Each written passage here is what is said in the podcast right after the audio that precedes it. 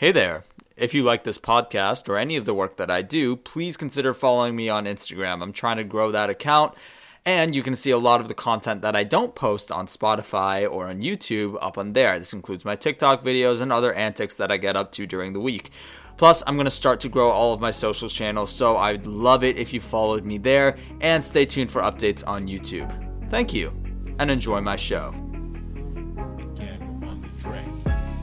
Hi, my name's Alex Joseph, your friendly neighborhood sleep deprived pre med here to make science a little more user friendly and the world a little less full of lies. This is the Alethea Podcast. What is going on, guys? That's right, I'm back. I know it's been a while between classes and moving into my new apartment. I've been super duper busy, but I'm back. I know y'all missed me. All of those of you who listen to this or follow it regularly, thank you. Thank you very much. I've been looking at your streams on Spotify. You've been doing amazing. Let's get it even bigger. Uh, for those of you who might know this from TikTok, I know I have a couple of you on there. That's amazing. Thank you for all those conservative Christians who love to flame me in my comments. Welcome as well if you're here to listen to me talk for whatever reason. For some reason, I live rent free in a lot of your heads. But with that being said, this time we have something really special for you guys. We're going to be talking about a lot of different policies today. Among them are climate change, the Green New Deal, and all that shit that went down during the debate. But to do this, I have a very special guest with me today. He's a longtime friend. I went to high school with this man. He's my brother in science and in many other things none other than the great Abhiram Kolluri. Let's say hi to him right now. Abhiram, how's it going, man? How's it going, my friend? All right, so real quick, do you want to introduce yourself for our viewers at home? Okay. So, um, how are we doing this? Two truths and a lie? Um, uh, let's do the no. normal So, my name is Abhiram Kolluri. I'm a junior and I'm a math major. I bet. Uh, where do you where do you go to college? I go to college at Clark University in Worcester, Massachusetts. All right, word, word. So I, I was just telling them that uh, we went to high school together. What do you think has? How many things do you think have gone wrong between the space of now and high school, just like in the world? Let's see. You know, it's kind of funny because when I graduated, I thought that was the worst it could get and since then, it's just been going downhill. It's just like every time you think it could get, it, it could, it couldn't get worse. Like just something else happened suddenly. Like, like a few months ago, this year we thought, okay, we're, we're gonna start over a new decade, and suddenly, like, all of Australia is on fire. Like, there's everyone's getting sick. It's it's insane. I feel like there's no shortage of things that can go wrong. It's literally this whole year has been an experiment of Murphy's law we are living in the worst possible timeline. Yeah. Like this is one of the this was one of the timelines where Thanos wins. Like this is literally like one of the, this is one of the bad outcomes from from from Avengers. Um but that being said, Amir and I have talked a lot about policy and stuff before. We're both Model UN kids. We we both know a thing or two about national and foreign policy, and you know, myself, I'm a pre med, big pre med guy, but I also love science, right? And I think we both share that in common. What, what, where have you dabbled in the scientific fields, Abhiram? Why don't you tell them a bit about that? Let's see. So I've always been interested in science. Me and Alex went to a similar school where there was a big culture around being scientifically literate and just being mm-hmm. good at science was something to take pride in. Yeah. So growing up, I was always surrounded by it, and the scientific mindset was always a big part of my life um, my personal relationship with science. Hmm.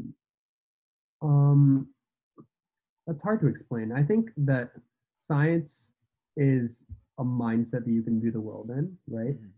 I think that a lot of people within the scientific orbit find it much harder than the average person to fall for conspiracy theories, fall for any sort of like, you know, like like any sort of fake news, quote unquote, yeah. because of the fact that we have a mindset that's based on evidence and based on facts. Mm-hmm. So I would say that my experience with science, well, to not just list my resume, is about gaining and understanding perspectives through a scientific mindset. That's awesome. That's awesome. And honestly, that's all it's about, right? Like that's why we preach scientific literacy. It's to sort of get that idea that it's a process everyone should be engaging in. It's not just for like MDs and PhDs who like who spend their lives studying it, you know? Uh, Yeah. that's actually sort of what we wanted to talk about today because, man, let me just start off by asking this. What the hell was that debate? What? I'm, I'm gonna let you take this one. What What are your thoughts on whatever that was? So I'd like to quote Dana Bash when she said that it quote it was a shit show, um, which is not something you usually hear on CNN. Yeah. I think that no matter how crazy you think it is, it's worse. Yeah. Um, the sitting president of the United States didn't dog whistle; he wolf yelled to a bunch of neo Nazis to stand by for the election results, refused to condemn white supremacy, and did not promise a peaceful transfer of power. So, yeah, no, it's it's bad. If if future political scientists are you know like studying through the ashes of the United States to find out where it went wrong, yeah, they're gonna play the video of that debate. Yeah. No, for sure. Like, how did we get two angry old men just yelling at each other for like three hours straight on the debate stage? Is is it's beyond us. Um, but let's talk about some of the scientific things that I talked about. Specifically, a lot of people have been talking about, you know, COVID's one thing. I'll get to that like in a different episode. But like, what was happening in terms of that environmental policy? Because I've never been more confused as to what Trump's stance on the environment is than I was coming out of that debate. You know, Trump has this sort of mentality that he can treat science like he's treat his real estate empire and just kind of pretend he's an expert until he gets regarded as one. So Mhm. you saw this um, in Australia where he said we could rake the forest fires away. yeah. right? Um, and also when he said that we could inject bleach into our bodies to get rid of the Right. Which he later clarified as sarcasm, by the way.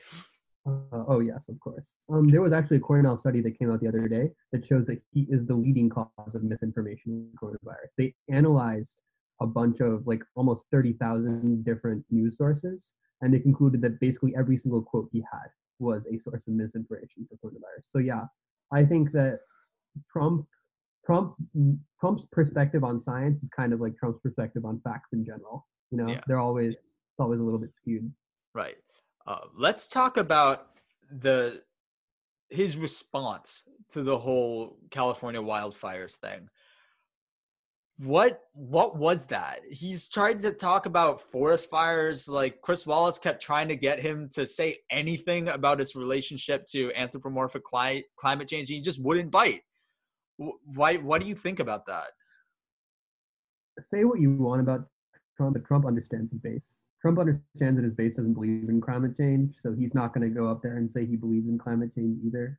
Um, this is the reason why he doesn't disavow the Proud Boys. The reason why he doesn't condemn white supremacy is because that if you are on Trump's side, he is with you, right? That sort of very, very transactional mindset is how he thinks about the world. And so when you think about like climate change, right? You're t- you're t- thinking about a demographic of people that are totally not in Trump's camp. The camp of people that believe in climate change are antithetical to everything that he is, right?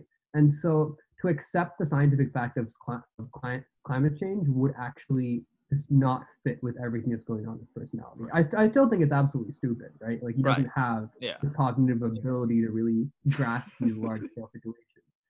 But Yeah. it is there is a there's a kind of like there, there's a psychological underpinning to it. Mhm. Yeah. And also, it's funny you bring up his base, right? Because a lot of these people are people who are like scared of being impacted by what they see are like socialist policies that would be put in place to combat climate change, right? So that's like de-investing in coal, natural gas, which you know ran industries in a lot of these midwestern states for years. Uh, and so they're worried about losing even more jobs than they already have. So to sort of buy into the climate change thing, in his mind, is to play into his base's fears, which because in this one sense, not that he doesn't play into his base's fears, like obviously he does that, right? But in this one specific case, it's not advantageous for him to do so. So I feel like that's part of why we're not going to see him sort of he sort of like danced around the question it's like oh we want to have we want to have extremely good air, pristine, incredible air and water. Like, you know, like the whole, he, he was talking about clean air, clean water without much substance on actual climate change. Yeah, I mean, to assume that Trump has any substance on science is to kind of ask to get some in the face. So Yeah. I think the default assumption is that he doesn't know what he's talking about. Although, if you look at the provisions of the Green New Deal, which he definitely has not, Mhm. the way the Green New Deal is structured is that those who have jobs that are closest to fossil fuels will be the ones to receive the benefits of it the mm-hmm. most. So that's a bit of what I think we're going to get to later about mm-hmm. how we can actually tackle this problem in a way that gets people who are right now Trump supporters, anti-vaxxer, anti-science, mm-hmm. anti-climate change onto the table. Right.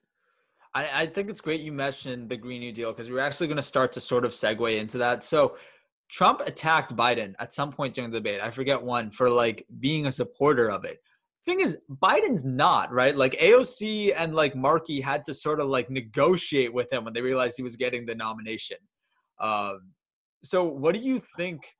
What do you think Biden's doing in all this? Like, what's his stance? What do you think we're going to get under him? Like, if he should win? I, I don't think Biden's doing enough when it comes to climate change.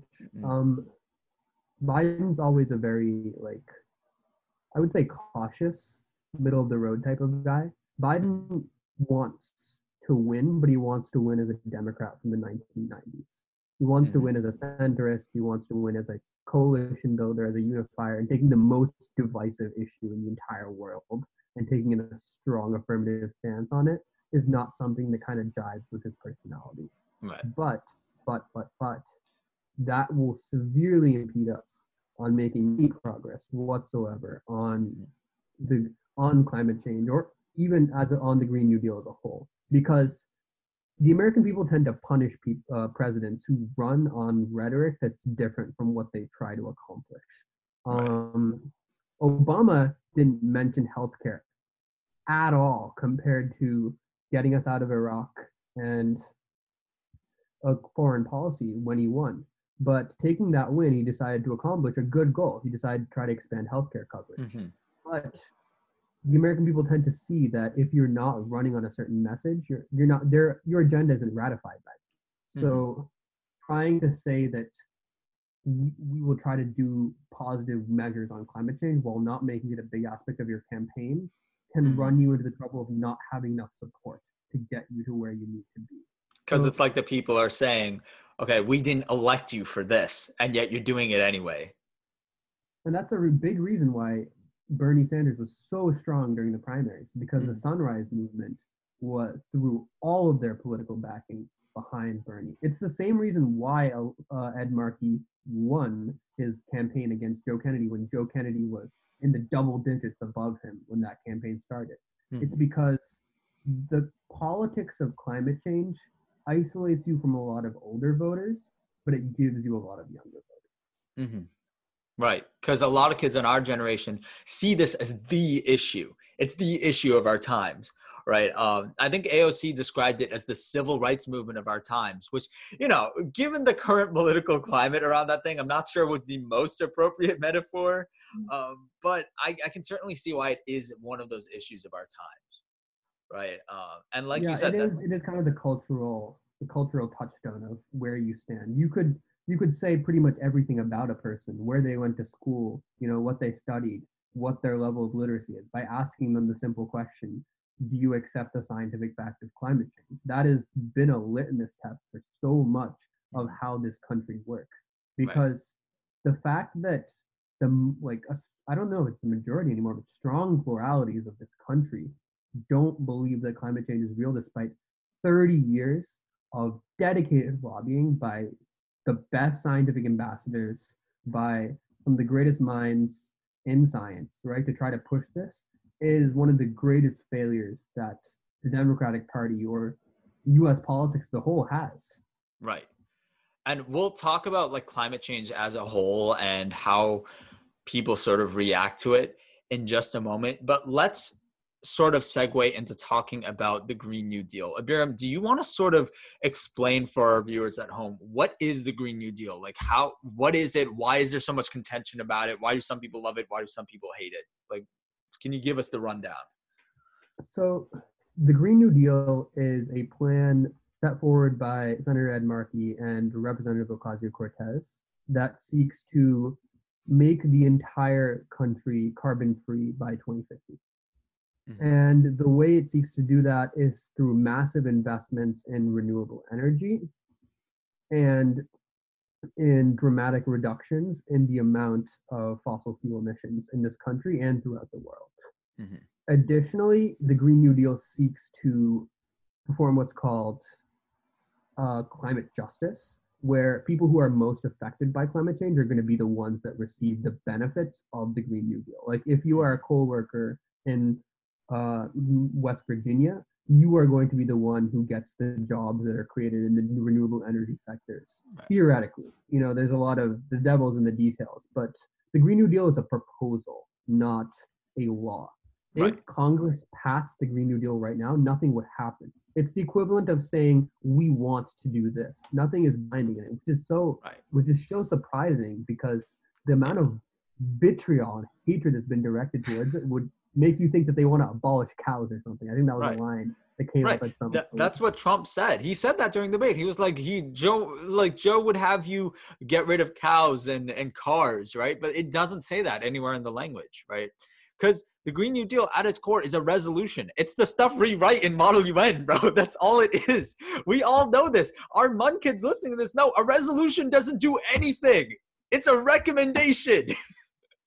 so like that's true. it's. A paper that says that it's the equivalent of thoughts and prayers for climate change. exactly. It's like, hey, it'd be really nice if we did this, right? uh, and I, I think that's one thing people don't understand. It's like, okay, say we pass this resolution, right? This resolution, this joint resolution from the House and Senate.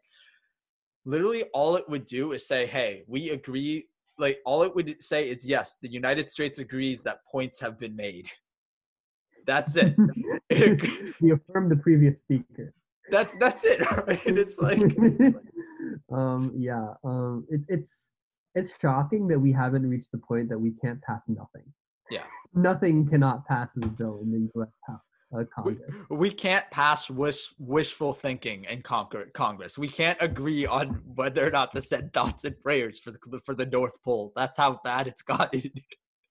yeah, you know, um, I, I it's kind of shocking, right? To like, one of the things that I think gets underrepresented when people talk about climate change is people think, oh yeah, what we need to do to solve climate change is to get more people to ride their bikes to work. No, it does not work that way.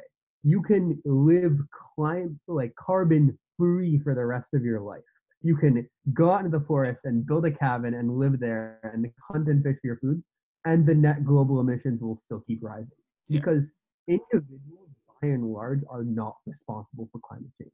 This right. is driven by capitalism. This is driven by the mechanics of capitalism. Mm-hmm. And so, if we want to deal with climate change, it's not enough for a plurality or even a majority of people to believe in it. What needs to happen is there needs to be a fundamental shift in how corporations work in this country. That's extremely scary. Yeah. I think that drops so far down Maslow's hierarchy of needs politically, where like right now we're just fighting for the survival of our country in a lot of ways and we're fighting for the continuation of government that right. we like we're at the basic level of maslow's hierarchy we're like food mm-hmm. water and shelter the equivalent of that politically is like the ability to live in a democracy right right whereas like solving climate change would be at the highest level of mm-hmm. it would be self-actualization it would be taking all of the gifts that we have and spreading that with the world and creating a global system it's it's important that we direct to recognize that in order to solve climate change, we need to fix our politics. We yeah. need to do certain things that will let something like a climate resolution pass through the House and pass through the Senate.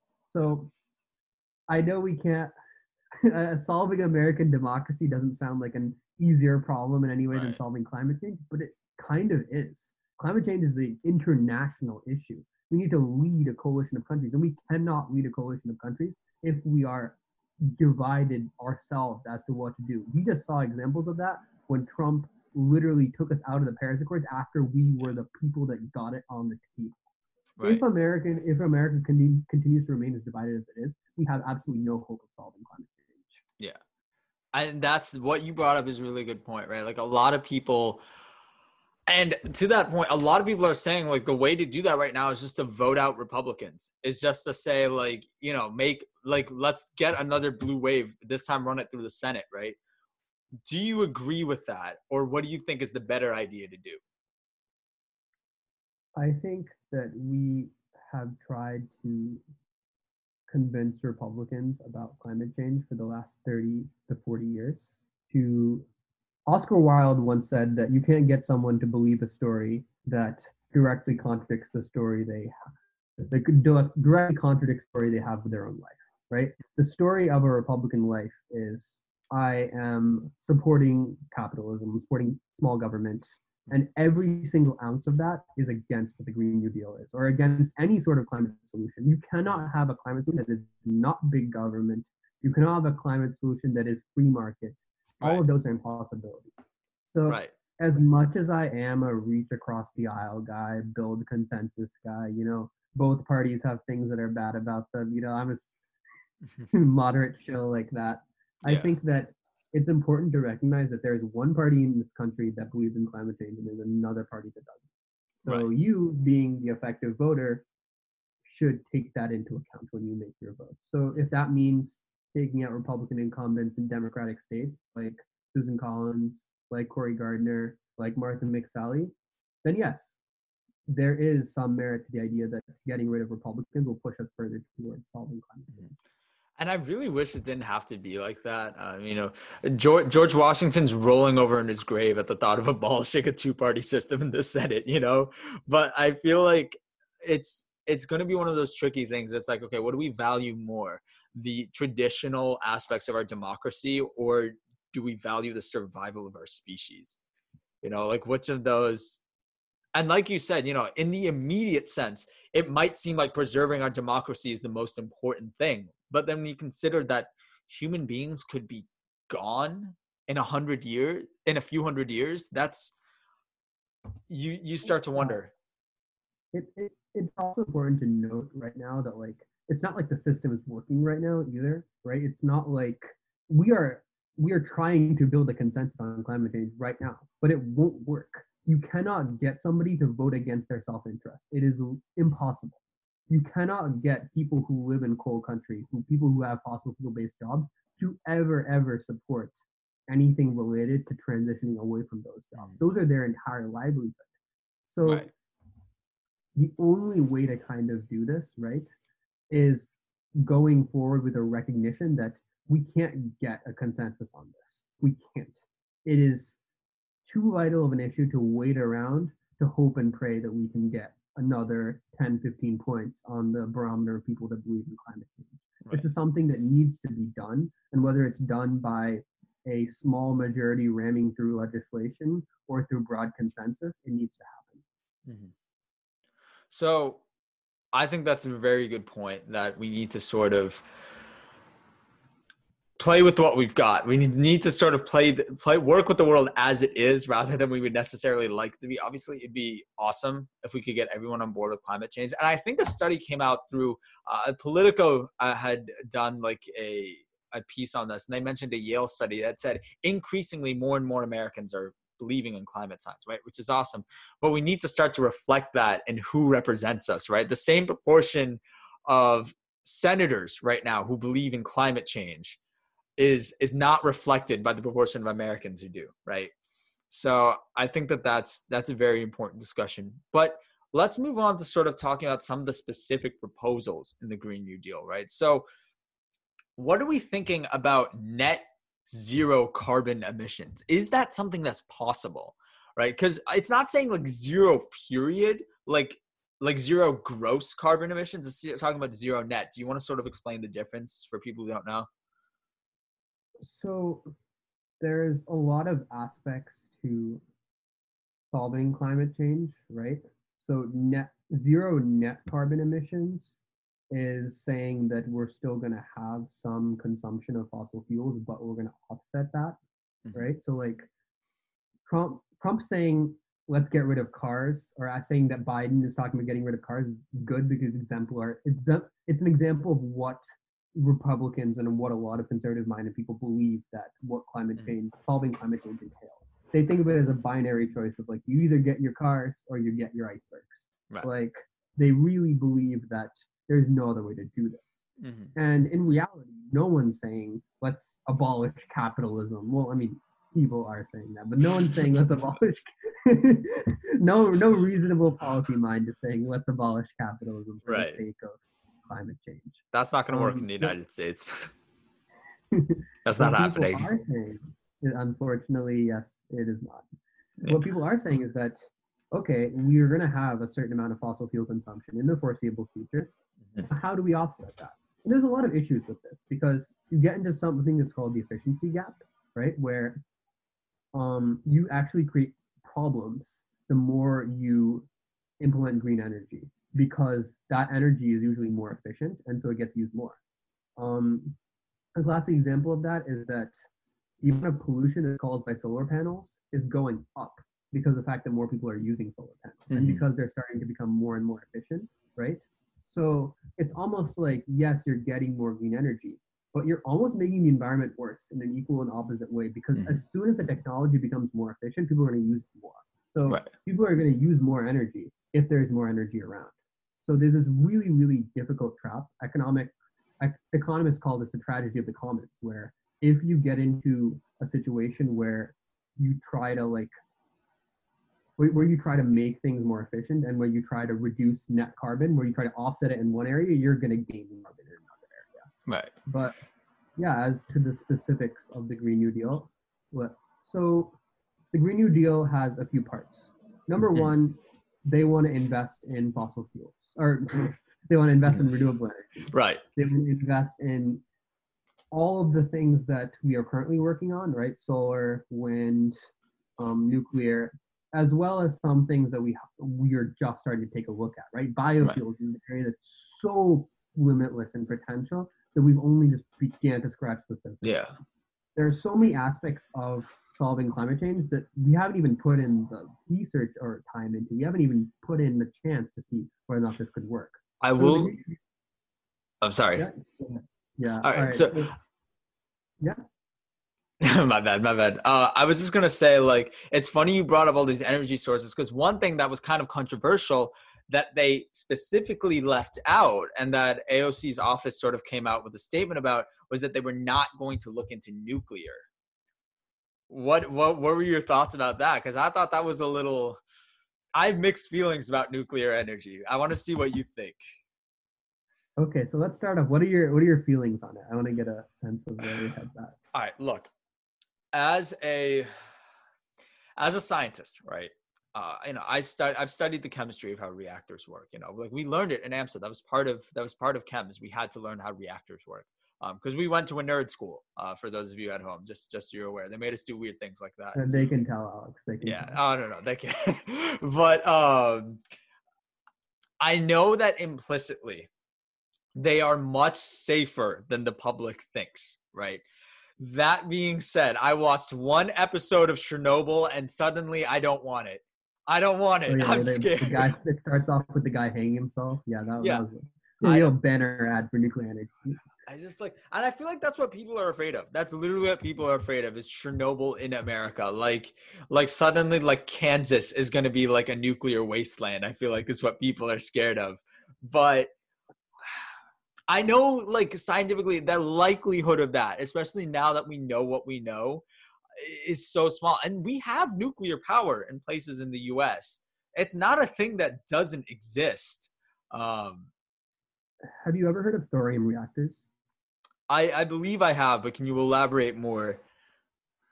So I, I have a friend who's actually who's very into them and really kind of advocates for them. Mm-hmm. But from what I know, they cannot melt down. They they literally cannot melt down. Mm-hmm. Um, nuclear gets this weird gets this weird hit job almost because of the fact that every single time nuclear doesn't work, it's on the headlines. Right. Like nuclear do- has a zero tolerance for error, and it's like gets constant bad publicity. But you gotta admit, it's it's the quickest, cheapest, most efficient way to take us to zero percent net carbon. Right. So there is we do need to take another look at it, and there Mhm. are ways to make it safer. Right. Yeah. I mean, I think like uh, one thing I disagreed with AOC's office about was that they were just like, nah. They were just like, nah, like we're not thinking about it. I was like, okay, you, you, gotta think about it. Well, like you can't, okay, I mean, people are people are saying the AOC and the Green New Deal want to get rid of our cows. I don't know what they would say if we said we would invest billions of dollars into nuclear. And again, that's why that's the Green New. Deal is just a PR stunt. It's Right. just a glorified PR stunt. It is about building consensus over solutions without implementing the solutions. right. Because any It's of these solutions, right. Because any of these solutions would require their own piece of legislation.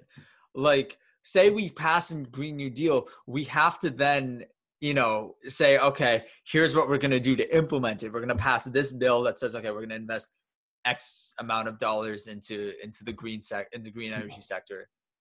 Um, it's it's kind of sad though the fact that in order we in order to solve anything related to climate change we do need to get rid of a lot of these partisan guardrails like if we want any climate change legislation to pass we need to pack the supreme court we need Yeah. to end the filibuster we need to pass these things with very very narrow almost completely democratic Yeah. majorities and it's very sad it's very unfortunate. It speaks to like the failures of scientists over the last 20 30 years to spread that message in a way that was acceptable to large parts of the american population. But we're at the point where we're reaching levels of quote unquote no return. The un just published a study that said we were basically fucked to yeah. pardon french.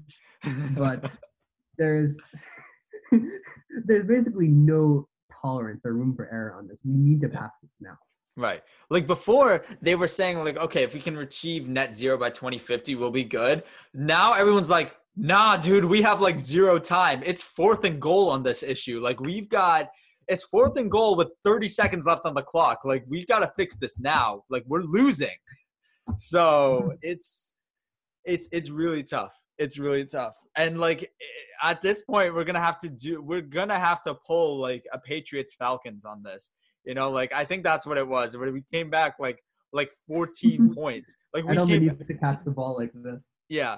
Like we're gonna have to so we can either Wes Welker this like 2012 like like like Patriots and Giants. We can either we can either like we can either get butterfingers at the last minute or we can clutch this like I don't know. It's a question of whether we're gonna Wes Welker this or Malcolm Butler this. You know what I mean? yeah we, we do need to tom brady and just march across the field. Yeah. Okay, enough with the football references. I'm gonna start getting into territory I don't know enough about. Um, but This is where we lose our science audience. like I, there are people, there are kids who used to bully me in fifth grade for knowing nothing about any of this. This watching this podcast, like that, I guarantee none of them are watching this. But you, you know, you know, the, you know what the hell I'm saying. But let's let's now sort of transition into investing in clean energy because I think you talked about this before, but what's the practicality of this man? Like i this stuff confuses me every single time. Where's how's the money going to work out on this? Because people are concerned.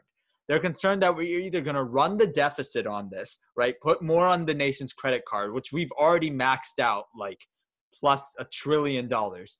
So that's out the question. And then or they're going to be like okay where do we divest? Do we reduce spending or how are we going to get the money for this because AOC is talking about tax taxing the one percent. A lot of people are talking about talking about that, and people are concerned.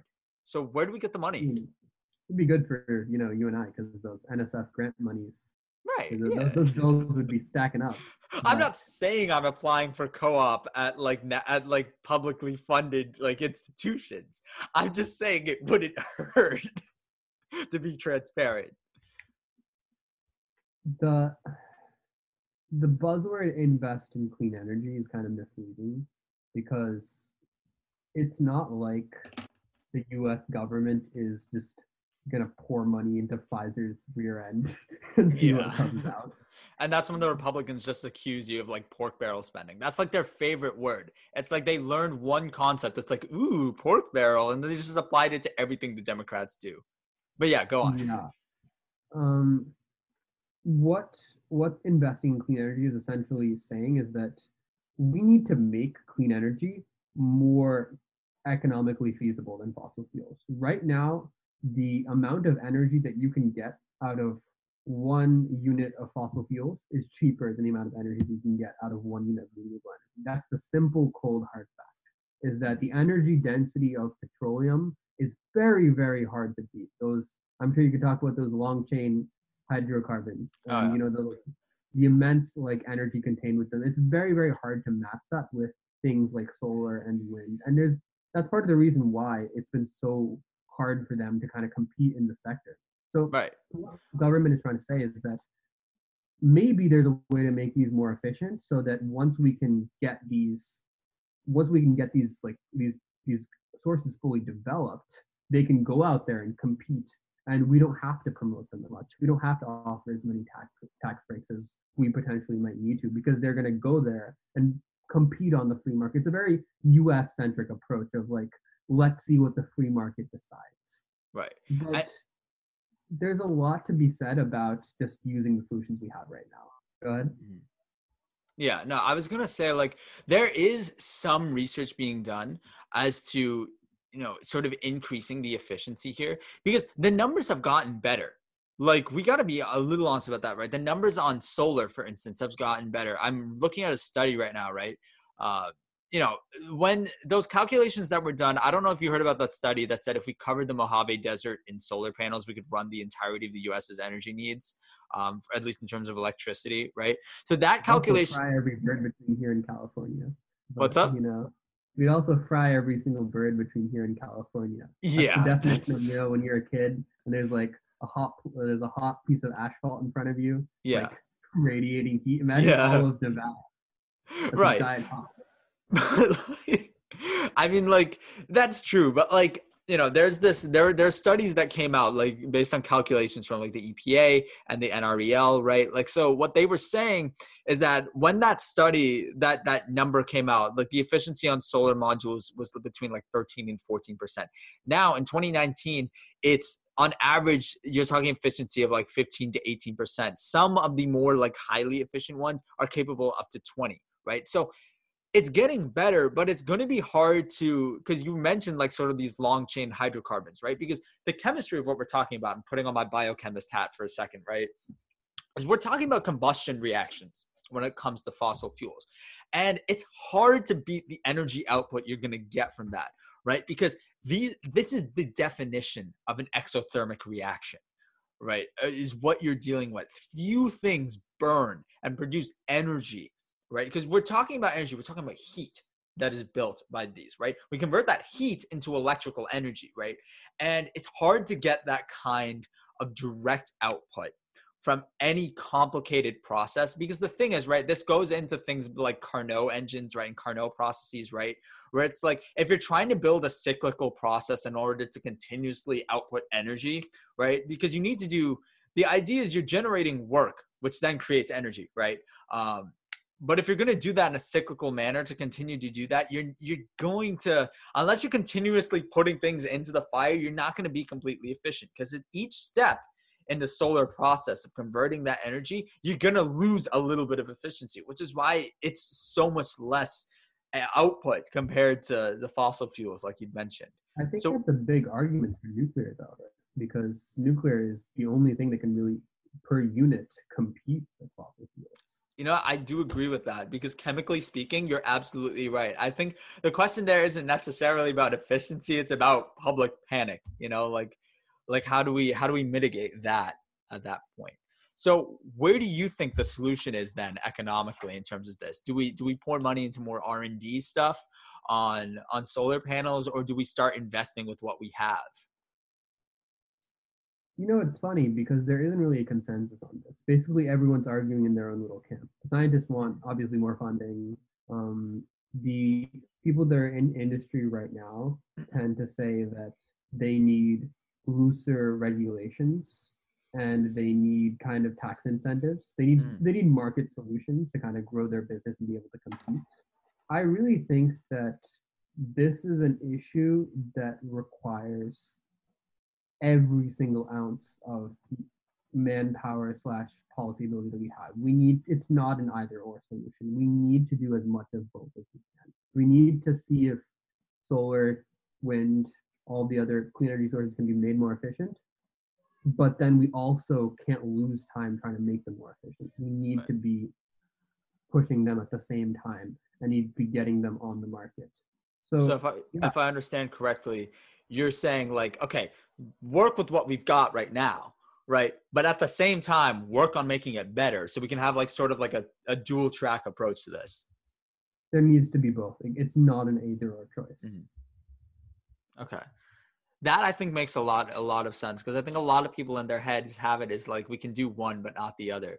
But where do you think we should get the money from that from? Because like from a governmental perspective, like we're running the deficit right now on all fronts. So like where do, where do we get the money? Do you do you think we should we should tax the tax the one percent, stick it to Wall Street, or what do you think? people people do not understand the deficit in this country. It's it's just one of gives me a headache every time I think about it because people think of the deficit the way they think about like their own personal finances. They're like, okay, like I can't I can't go bankrupt. Why can Uncle Sam? Yeah. So very it's a very hard topic to argue. I am I'm a proponent of the idea that if we are gonna blow a hole in the deficit for a fucking tax cut for the one percent and for two failed wars, that making the deficit grow a little bit to Mhm. save our planet probably isn't a terrible idea. Mhm. However, there is there is an ar- people tend to use the deficit right as like a way to shoot down ideas they don't like. Like Right. like uh when it comes to like like like taxing the rich, right? A big reason why Democrats are opponents of this is because they don't need to they don't want to listen to all of these deficit arguments for solving problems. My my argument to anyone who brings up the deficit is you know what's going to grow the deficit? Us losing trillion dollars of tax revenue when Florida doesn't exist anymore. Yeah. There there is no argument for the deficit being an obstacle for solving climate change. Okay, let's be honest though. I feel like Florida not existing anymore could solve a whole host of other problems though. You do gain some in other areas. okay, but that is a very good point. So, do you think like that's not necessarily the most important conversation right now? We can fix our deficit. There's there's things that we can do to hmm eh, people aren't gonna like it, right? But like there are things that we can do to solve the deficit. Right. However, if climate change is a priority, right, on the same level as Social Security, on the same level as Medicare, which let's face it, it, it is. This is a public health crisis. Right, because what's This the point of having a- what's the point of having a 401k if all the retirement homes are underwater, right? Like if, if you really consider climate change just as part of an issue as those other things that we are happily paying money for and will continue to pay money for, it it makes sense to kind of put as much resources as we have in pursuit of the problem. Mm-hmm. Okay. I'm glad that I'm glad that we can sort of like have like that productive conversation about that though because I think that's one thing that's lacking is that a lot of people are sort of caught in this in this sort of dichotomy and for them they I think people tend to overcomplicate it. What do you think? Yeah, I mean, it's it's a tricky spot because people have funded so many studies on either side that you can't really use numbers anymore. Mhm. we need to craft as scientists, as scientifically minded people, as people who are involved in politics. We need to craft a better story than the other guys. And the reason our story is going to be better is because it's true. Right. The reason that our story is going to work is because we're going to create a future that includes everybody. Our story needs to be the antithesis of what our story around climate change has been for the last 20, 30 years. Al Gore picked this up after he, lost the 2000 elections. And yes, he did a lot of work in making it a major issue, but he also made it partisan. He also made it toxic. Mhm. The story that we need to tell is this look, to all the coal miners in West Virginia, to all the factory workers in Detroit, your grandfathers and your fathers oftentimes died trying to unionize so that you guys could have collective bargaining rights so that your companies would not pollute your waters and spread lead inside your children's Mhm. work inside your children's schools and cause pollution on a massive scale. We fought that battle throughout Right. the 1800s. We won that battle. It was Right. hard. We lost a lot of lives trying Right. to get that passed. And some of these Um, battles were recent, right? Like Clair Patterson was fighting to get lead out of gasoline in the 50s. Like he fought the industry for 20 years. This was the guy who proved how old the earth was, right? He was one of the greatest scientists of that generation. And he had to fight the United States Senate on and off for 20 years to get them to force the gasoline companies to get uh, lead out of our gasoline. And we don't have 20 years anymore. We thought we to did, we them- don't.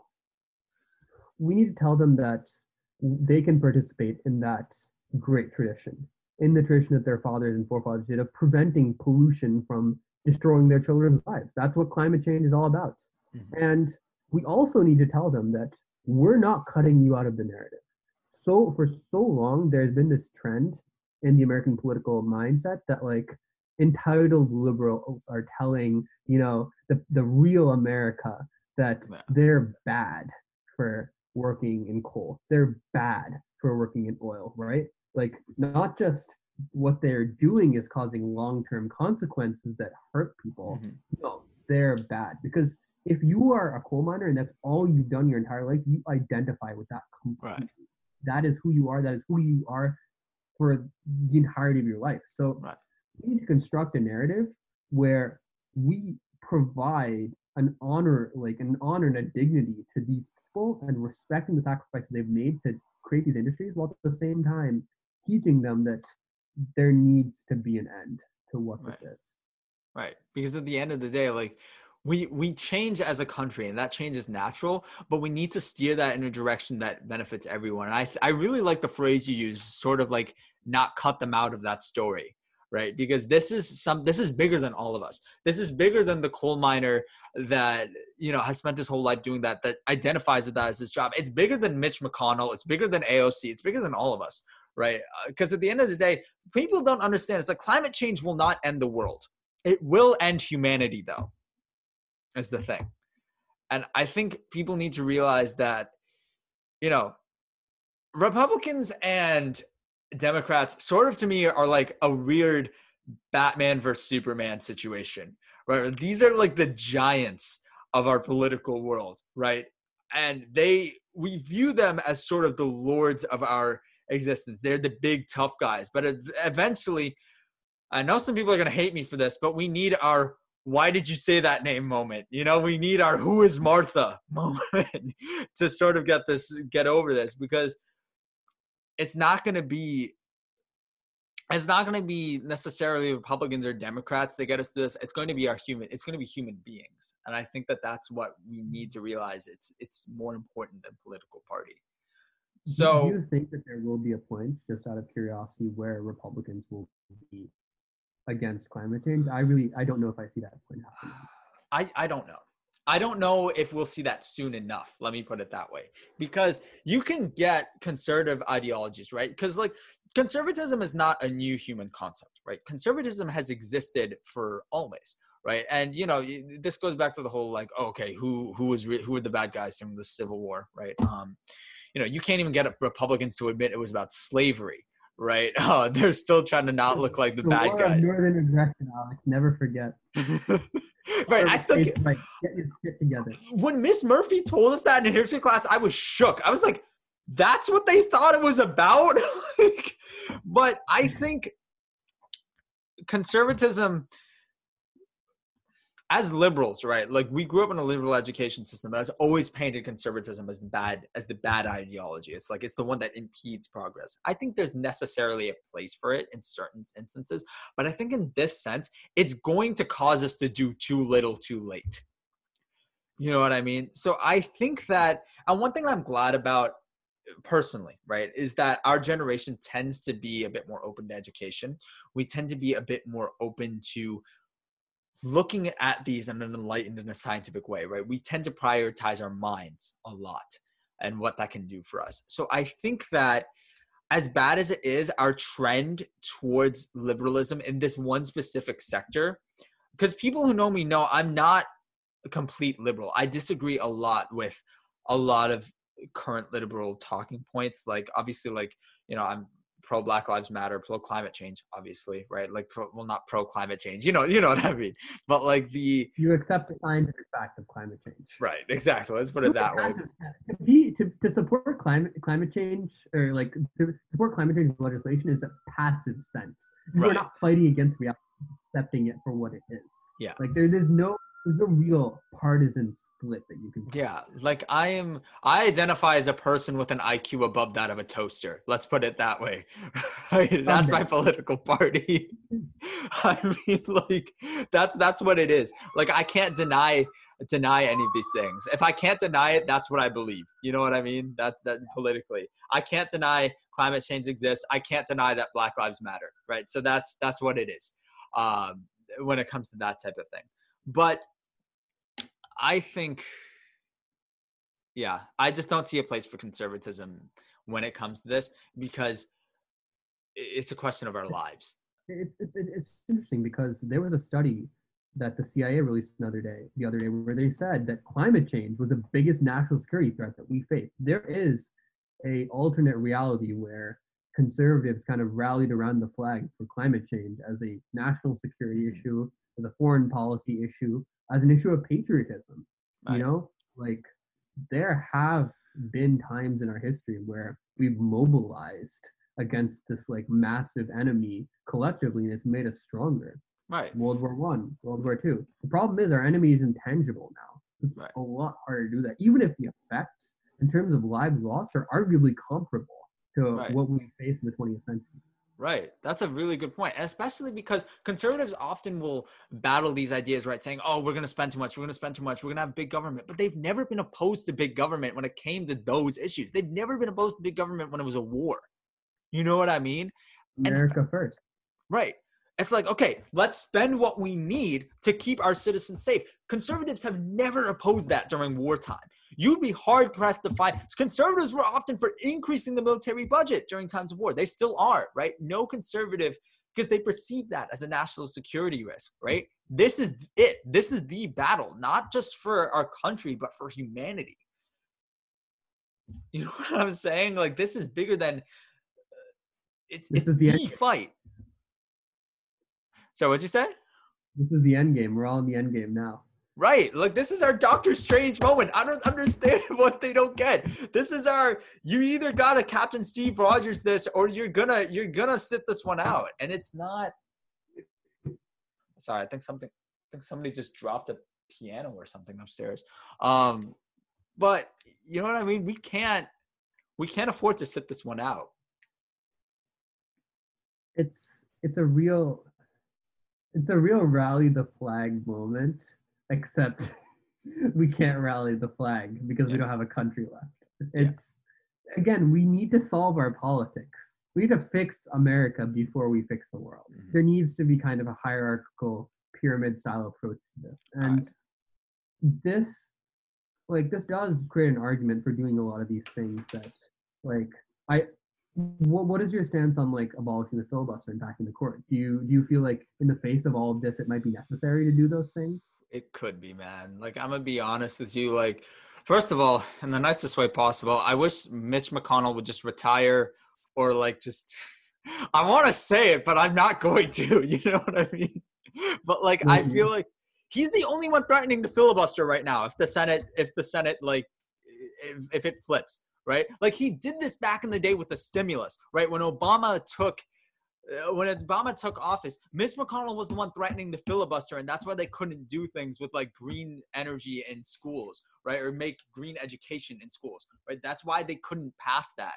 Uh, that's why they had to take off that little earmark that they wanted to stuff in there with the stimulus, right? Because this laid the foundation for a lot of Green New Deal stuff back in 20 and in 2009, right? But when Obama was facing that sort of that sort of issue, but I think abolishing it now, especially since if Democrats win the Senate, right, it's going to be narrow, right? It's if even if they get a majority, it's going to be a narrow majority, right? And you know, we haven't seen a proper filibuster. Like a dude gets up. For those of you don't know what a filibuster is, it's basically when senators who are in the minority party in the Senate just get up and won't stop talking you you just do not stop talking for hours and i mean hours like they have gone in history for like 36 hours at a time. They just did not stop talking. You can't eat you can't take anything to drink you can't sit down. But as long as you are talking you can delay a vote. And if they do that for climate change legislation because if a vote gets delayed the legislation just gets tabled right? It has to go all the way back to the beginning of the process all the subcommittees in order to get onto the floor again. So I think we might need to abolish the filibuster. I don't see any other way of getting some of these important things done. Um, real It's quick, because we're moment. yeah, It is a sad moment for democracy that needs this needs to happen. We need to press the nuclear option in order to save our, our country from climate change. it it just might be what it needs to happen. So we're almost out of time, but real quick, last thing that I want to get from you is say Joe Biden wins this election. As I'm guessing a lot of people are now hoping happens for the sake of our country and for humanity, right? What do you want to see from him in his first year in terms of climate action? I think Biden needs to approach this boldly and to make this the number one.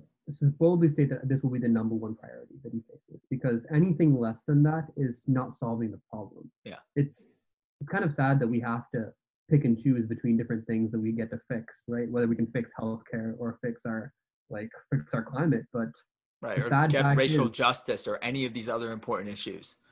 America kind of only has four years to fix itself.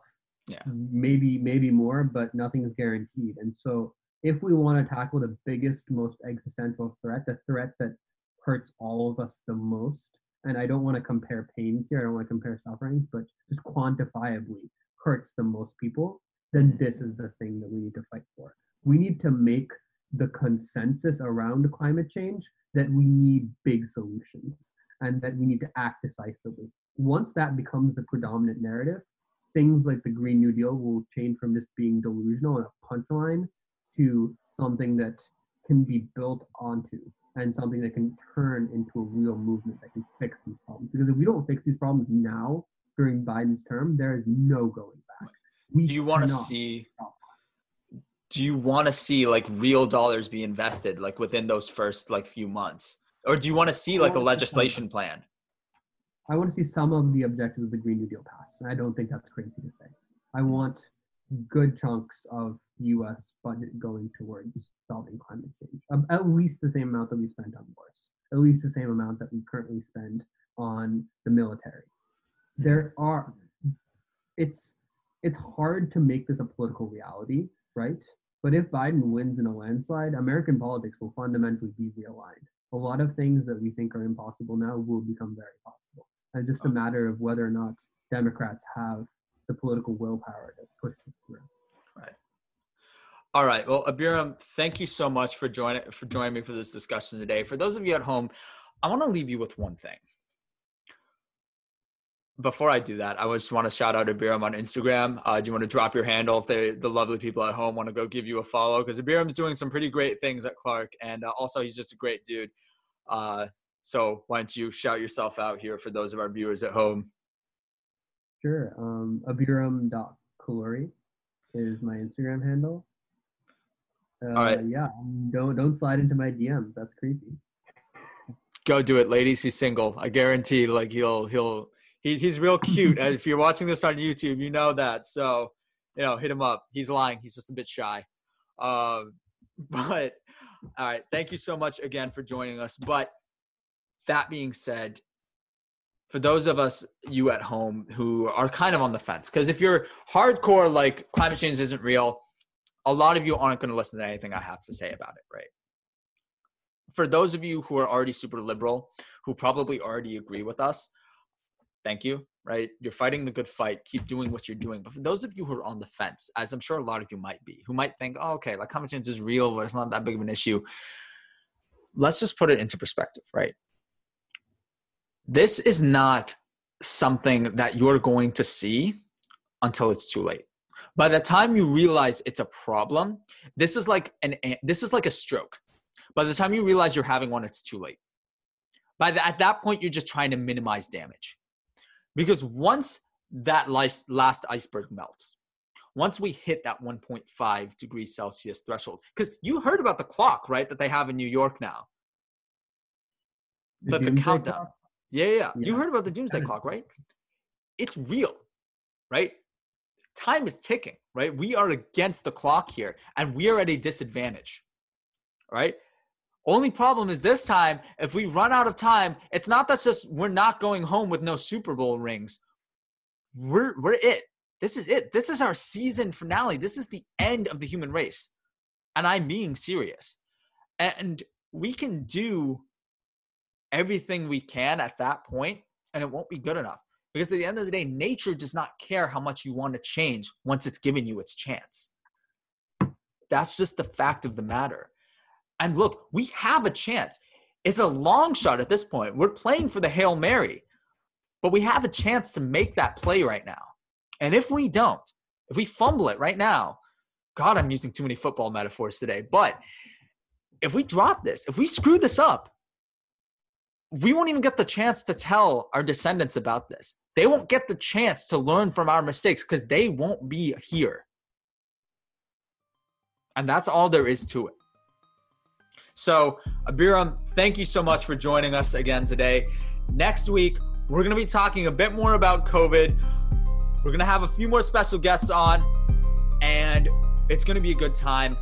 Thank you so much for joining us. I'll see you later. This has been the Alethea podcast. Thank you and good night.